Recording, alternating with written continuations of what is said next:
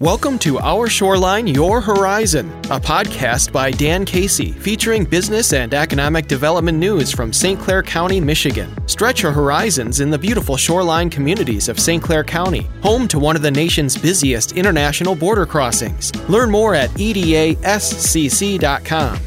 Hello, I'm Dan Casey with the Economic Development Alliance of St. Clair County, Michigan, and thank you for tuning in to the EDA's Our Shoreline, Your Horizon podcast.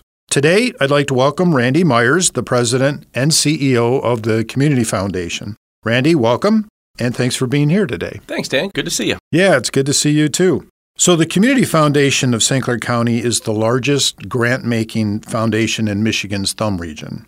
How does the foundation help to strengthen and improve our community through grant making and scholarships? Yeah, so really, you know, one way to look at what the foundation does is we just provide the vehicle or mechanism for people that want to give back to their hometown or their schools or their favorite parks and programs. That's really the best way to view it, you know, is just tapping into what people want to do. And, and we are so fortunate in this region that people want to give back and give back in small ways, little ways, but then big ways. And, and we just kind of stay behind the scenes and just connect them to those opportunities. Like any foundation, though, you have a strategic plan and each year you set goals and objectives for that funding year. So, can you talk a little bit about that process? Yeah, when we do a little bit differently than, than maybe other foundations, we don't start with our board or staff, actually. We start by reaching out to the community and listening to what's going on. Um, over the years I've been here, Dan, the, the biggest things we've ever done, the greatest things we've ever done, were never our ideas. They were really just because we listened to the community. So we work on priorities, strategic priorities. We spend anywhere from three to six months every three years going out to the community saying, What are you hearing these days? What's on the radar? What's most important that you see coming down the road that we should pay attention to? Um, as an example, that's how the regional trails came about. Trails are certainly not our idea. We didn't start trails, right? County Park started trails back in the 80s. So our priorities are based on what does the public want to do. There's a little bit of a nuance there, trying to find gaps or areas where we can make a difference, right? There are a lot of things that are important, doesn't mean we can make a difference in them. So we do a listening tour every three years, and then we try to find out, all right, how do we connect our donors or our endowments or our unrestricted assets to doing something that we've heard in the community? But, but really, they're, they're not Randy's idea, they're not our board's idea. They just populate up or grow up organically from the community. So that sounds like a great process where you start with the community, you get feedback from the community. Meanwhile, you've got donors, donor advised funds, and other things that you've already got in place so that you can react exactly right once you get that feedback from the community. So speaking of which, what are the priorities for 2022? Yeah, they really haven't changed too much over the last few years. First and foremost, it's still about placemaking economic development from a philanthropic lens, right? I mean, if you look at the work the EDA does and the foundation, we're similar in some regards. We both care about economic development. We just go about it with a little bit more of a placemaking focus, a little bit of arts and culture focus. So that's still number one, right? Our unique downtowns in this part of Michigan are, are the strengths. Everyone acknowledges that. So we try to spend a lot of money in downtowns. And then anything around helping young people succeed. And by young, you know, I, I mean anyone younger than me, right? so whether that's skilled trades or exploring some career path or exploring college, just anything that helps young people explore what's next, right? What's next in their lives. That's that's the two areas where when we are asked our opinion, when a donor says, "Here's some you know amount of money, and I want you to decide what to do with it," that's probably how we're going to spend it. So we have been fortunate enough to partner with your organization on numerous initiatives over the years, and I'm sure we'll do more in the future. And I, I really like that partnership where you're focused on these quality of life assets in downtowns, and we have our angle to working on those projects as well. One of those projects that we're both jointly working on right now is the theater in St. Clair. Wouldn't you agree? Mm, yeah, huge project, complicated, uh, huge potential impact. And you're right, that's a good example of how it overlaps the EDA's world and the foundation's world. But no matter what, that theater is going to have a major economic impact on this region. And of course, we've worked with the Vertons before because another one of their previous projects that we both were involved with was the Marine City Hotel. Yeah, the Marine City Hotel is a great example of collaboration. As you know, Blue Meets Green talked about the need for a hotel down there for a long time. If I remember, Dan, it actually predated the Burtons. There was conversations about the need and a gap down there. And you're right. I think what's what I think the stakeholders or a lot of the stakeholders appreciate is how partners can find opportunities to work together, recognize when there's some mutual interest and what does that really mean and what do we bring to the table. In the hotel case, we really did very little. We did a lot of cheerleading. We brought a little bit of money. But as you recall, early on, we had some flexible money, some brownfield, some economic impact study, just kind of stirring the pot a little bit with discretionary money until your group and some state groups and the Vertons put the whole package together. That's really a classic example of how philanthropy can help stakeholders like the EDA, like private entrepreneurs, local units of government come together and do something great. So uh, these type of downtown projects can be very complicated, as you said. The Marine City Hotel project was, as you said, also that's a good example of that because there were state grant programs, there were local incentives that were brought to the table, there were brownfield incentives brought by the county brownfield authority. Typically, with these kind of projects, there's some sort of gap that emerges, especially when you're doing a rehabilitation or redevelopment of a site, which in this case, that's what it was. So there were, uh, you know, there were gaps identified, and, and those gaps are areas that you can come and help to fill, right? Yeah, and that's really a great way to look at it. Is at the end of the day, we don't have enough money to really change the world in any one area. But if we can identify a gap, a gap where we can close that gap and bridge the distance between what is economically feasible, where's the return on the investment, that's how we justify our dollars, right? We want to fill that void where if we can just connect a little bit between what the financial institutions can provide, what local entrepreneurs can provide, or the state, that's how great things happen. So it's recognizing what lane we're in, right? We're, we're not enough money to complete an entire hotel project by any stretch of the imagination.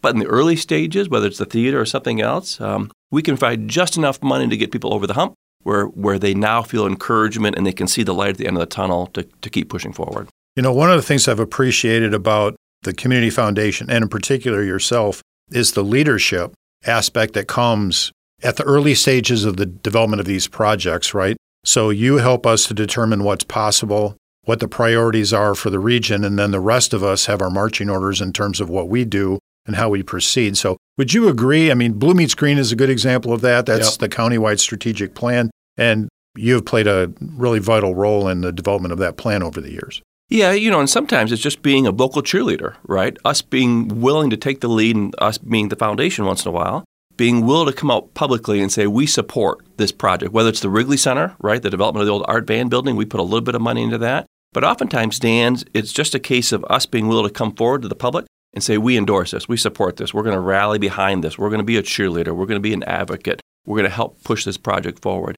I think that just lends a little bit of confidence to the community that there's going to be multiple stakeholders behind something. No one wants to do anything alone, right? We, right. we want to have partners, we want to have friends. Uh, and again, I think as you know, Blue Meets Green um, plays that role. We bring people together, try to find a common ground. We don't always agree, right? But you, but you have to have some disagreements so that when you find the right project, uh, the partners rally behind it. So let's turn our attention to one of the critical areas that's boiled up to the surface during the pandemic and that is availability of talent. We've got shortages in the labor force.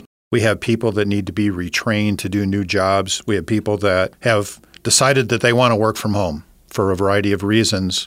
And that, in some cases, has forced people to make some tough decisions about their family, their family income, uh, or their career pathway. So let's talk a little bit about some of the initiatives that the foundation is involved with related to talent and talent development. Yeah, and it's amazing, as you know, how quickly the, the storyline has changed and the issues have changed. I mean, we started a talent attraction initiative back in 2015 or 2016. It was pretty simple back then, right? It was the come home program, and we were paying recent college graduates to move home. Then the world changed, and it continues to change, you know, sometimes too quickly. Um, it's a different story these days. People are working remotely. They want to have all the amenities that make quality of life an attractive asset for them. But it's the retraining, right? As the workforce changes, people's skill sets have to change. It's incredible the, the different dynamics that's shaping that conversation. At the end of the day, our foundation will continue to provide funding, whether it's to people directly to move here, although there's some legal issues and, and challenges for us as a 501c3 in that space. We'll continue to look for partners that want to lure talent here. Um, and the model that you've probably heard us talk about, the Tulsa Remote Program, basically recognize that remote workers have a powerful presence um, that's one avenue we're looking at it. But it's it's it's a, a dynamic challenge um, that we're going to stay the course on.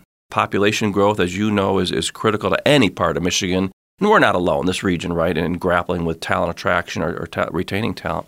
but but there's got to be real money behind it, right? And there's got to be a vision that this is a great place to live, that you should bring your next business here, that you might want to move here and, and take another job here. It's it's a challenging issue for all of us, but but we're in it. Yeah, you know, there's another area that the EDA is pretty involved with right now, which is the Industry 4.0 initiative. Because of the challenges in the labor force and the inability of companies to find enough workers, you know, our, our manufacturing plants are suffering quite a bit on productivity, their ability to fill contracts or win new contracts to continue to be viable. At the end of the day, we're going to lose a lot of businesses in this country who are unable to adopt the Industry 4.0 technologies that are needed in order to continue to be globally competitive. So, the challenge for us at the local level is providing the talent that's necessary because this is a different industry than what it used to be, right? You have to have a different skill set. So, do you have any comments on that and, and what you think the foundation's role might be in that in the future? Yeah, and we've been talking more about it lately. It's honestly, it's trying to move away from our scholarship mindset, right? Where in the in the minds of the world, a scholarship is something you give to a student to go off to college, right? That model is not really going to cut it going forward. A college is a great path for a lot of people, but not but not everybody. How do foundations take scholarship assets and redirect them and change our mindset to say, how do we help retrain local people? We don't need to send them away, right? What's the, what's the hands on training mechanism? So it, we have to change a, uh, what I call a sacred cow in the world of philanthropy, which is the scholarship mindset. Scholarships are a multi billion dollar industry in America, but it's stuck in the old mindset, right? Next week, for example, we're going to go visit the SONS program at Harrison. They're trying to get more into skilled trades. How do we redirect our assets to help support grassroots effort to retrain young adults in skills and then build that quality life around it, right? Give them a reason to want to stay here, not, not encourage them to move down south where there might be different kinds of jobs or better jobs. So we as an industry have to change our mindset and how we use our financial resources and do a better job at connecting to local training, local skill sets. Maybe that's mentorship programs, right? Maybe that's apprenticeship programs. We've got to figure out how to be a, a partner and a, and a, player in that space. So, speaking of which, um, we have in our region, we have a job training grant, $950,000 that we've been approved at the state level to administer. But we're having a big problem right now, which is that our manufacturers are so short staffed and so busy that they literally have white collar people working on the plant floor a few hours a week because they don't have enough staff to keep you know going with their production schedules. And therefore, a lot of these companies are unable to take advantage of the resources that are out there to help them go down the road in Industry 4.0. So we really have two issues. We have one, retraining people or bringing up the next generation of people to fill these types of jobs, but also trying to find a way to help companies even begin to make the conversion so that they're eligible for these kind of grant programs. So that's another area where I think our two organizations will be able to work together in the future. I've got some ideas on that. But uh, before I go, I, or before we go, we have just you know like a minute left. But what else have I missed? What's new this year that's going to be coming out of the foundation that you're excited about? Well, I'm I'm excited, but I'm a little worried about the whole daycare issue. Um, that is a national problem. Uh, we started to look into that pre-COVID, and now we're going to get back into it. That's a case, Dan, as you know, if, if the foundation can't find a gap, a lane to stay in and figure out how we're going to make a difference, um, we're in trouble. But we can't sit on the sidelines. The lack of daycare, affordability daycare, the number of daycare spots, daycare facilities, going through the bureaucracy to become a licensed daycare. Our region has got to try and be a, at the forefront of solving that problem. Yeah, that is a big problem too. And I know we've got a potential daycare in St. Clair that within that local community might be able to provide some relief that's just one micro area of, the, of a large county or even of the region. So we have a long way to go and a lot of yeah. work to do. Yeah. Great. Well, Randy, it seems like we touched just the surface of yeah, all the different things we yeah. could be talking about. Before we wrap up, I just want you to know how grateful we are at the EDA for the support that we've received over the years. It's really helped us to achieve our mission and we're just one organization that's benefited from the partnership. So thank you for all of that support that you provided over the uh, years. Well, thanks, Dan. The feeling's mutual. I mean, there are a lot of great organizations doing our best, and we're proud to be a longtime friend of the EDA, so thank you. So, the Foundation and EDA have teamed up on many initiatives over the years. I really can't think of a better partner, and we're going to continue bringing forward ideas, and hopefully, we'll be able to do some more great stuff in the near future. Great. Sounds good. And with that, we're going to wrap up the podcast for this week. I'm Dan Casey with the EDA of St. Clair County, and I hope you'll join us for the next Our Shoreline, Your Horizon. Thanks for listening. To hear more, visit the podcast page at WGRT.com or find Our Shoreline Your Horizon on your favorite podcast app.